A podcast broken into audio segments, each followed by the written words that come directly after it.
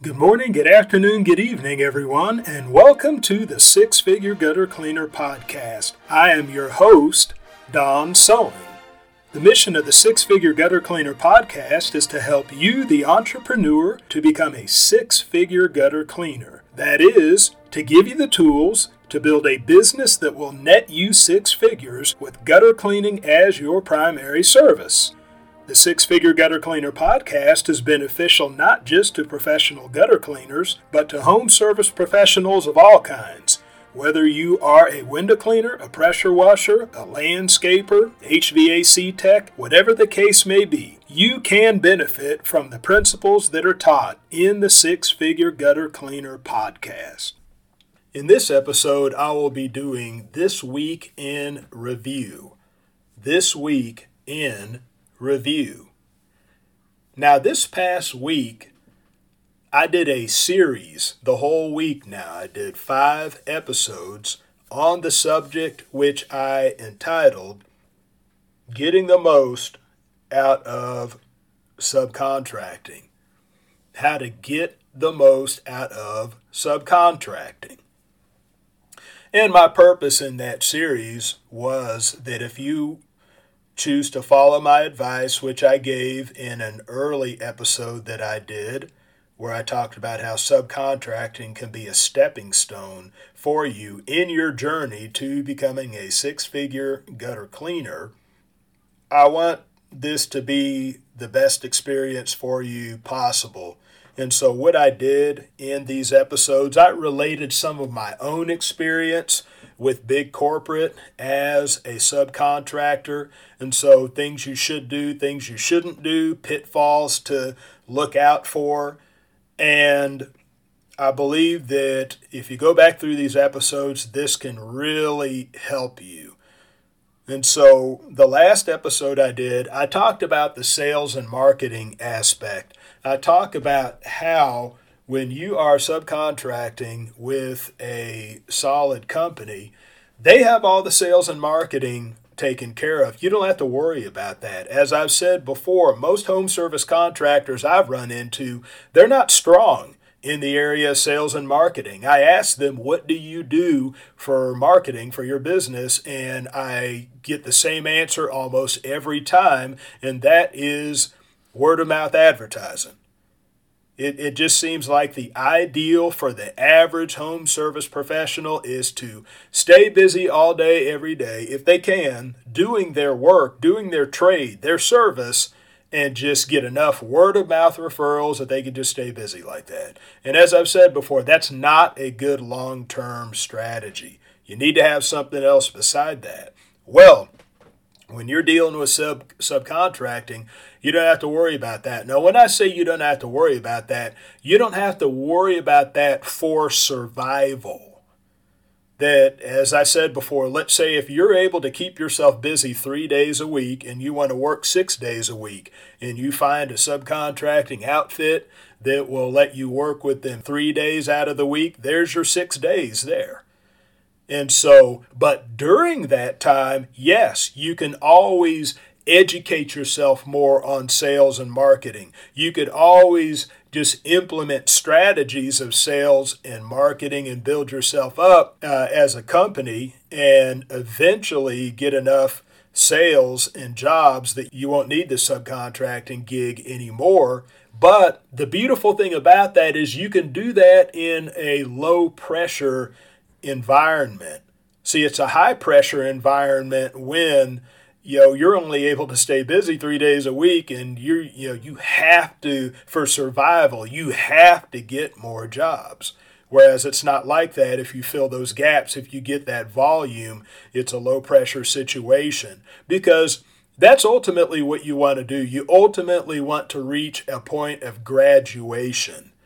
Like I said, you know, three days a week with the subcontracting company and you, you know, you refine your own sales, your own marketing. All of a sudden, you, you're able to stay busy four days a week. You only need the subcontract gig two days. You're able to do it five days a week. You only need them one day a week. And then you reach that graduation point where Through your sales and marketing efforts, you're able to stay busy all day, every day, and you don't need the subcontract position anymore. That's ultimately where you want to be. And so I talked about the sales and marketing. I talked about managing your expectations, talked about managing your mindset. But before I talk about those two things, I want to talk about volume, because that was the next to the last episode I did. And I talked about volume being the primary benefit of having a subcontract position, is that they're able to provide the volume for you that you're you're not able to provide for yourself. And so instead of paying a digital marketing company to provide that volume for you, or you're paying a couple thousand dollars a month for something that may or may not come into fruition, what you're doing is you're paying for the volume that you're getting with a solid company who's keeping you busy, you know, as many days as you need. You're paying for that volume, but you're paying for it out of the pay that you get. So instead of you making sixty dollars an hour, you may make thirty dollars an hour. That's their pay for giving you the volume and doing all the work that they do in order to provide that volume for you. And so I just, uh, in that episode, you know, I just encourage home service professionals to just get your eyes off of the hourly wage and get your eyes more on what can you do monthly? What can you do monthly just by yourself at the wage that you believe you're worth? And what could you do if you added in the subcontract? Look at it that way, and I think that's a better perspective. Now, I talked about managing your expectations, you know, just coming into a subcontract position with the right expectations, you know, just realizing that it's not going to be like a regular job where you can go in and you're the best person there, so you can, you can, uh, negotiate your pay. You think you can get paid more. It's not going to work like that, you know, with a company and a subcontract position, because they have so many people to choose from that if you're out the door, somebody else is in the door like that, because they're constantly hiring on other subcontractors and you really are expendable, you know, to them. And so just having the expectation that, you know, if, if you're going to be able to fill gaps in your schedule with this company, it is going to cost you something. It's going to cost you something, but it's only temporary because you're using it as a stepping stone.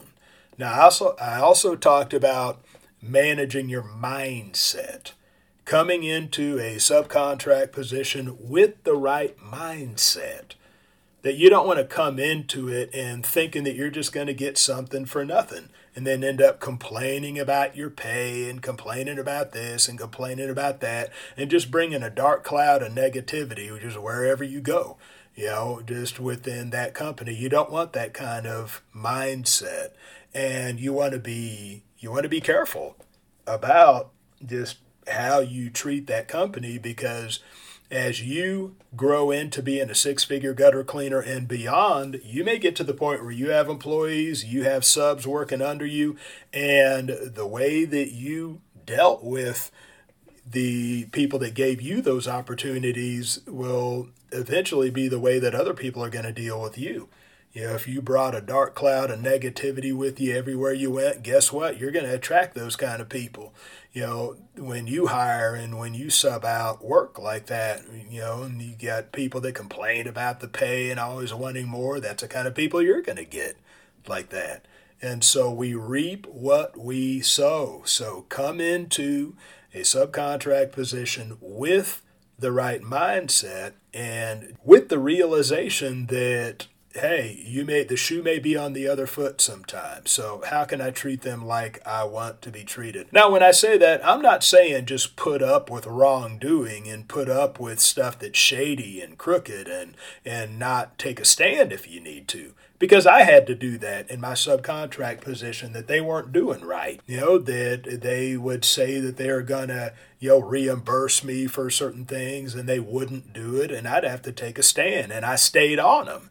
And they ended up doing it. But that wasn't a matter of just going around and being negative. That was a matter of bringing accountability to them. So don't get me wrong when I say don't murmur and complain and be negative. Yeah, I mean, if you know any company or individual, if they're not doing right, then hold their feet to the fire. Hold them accountable for sure.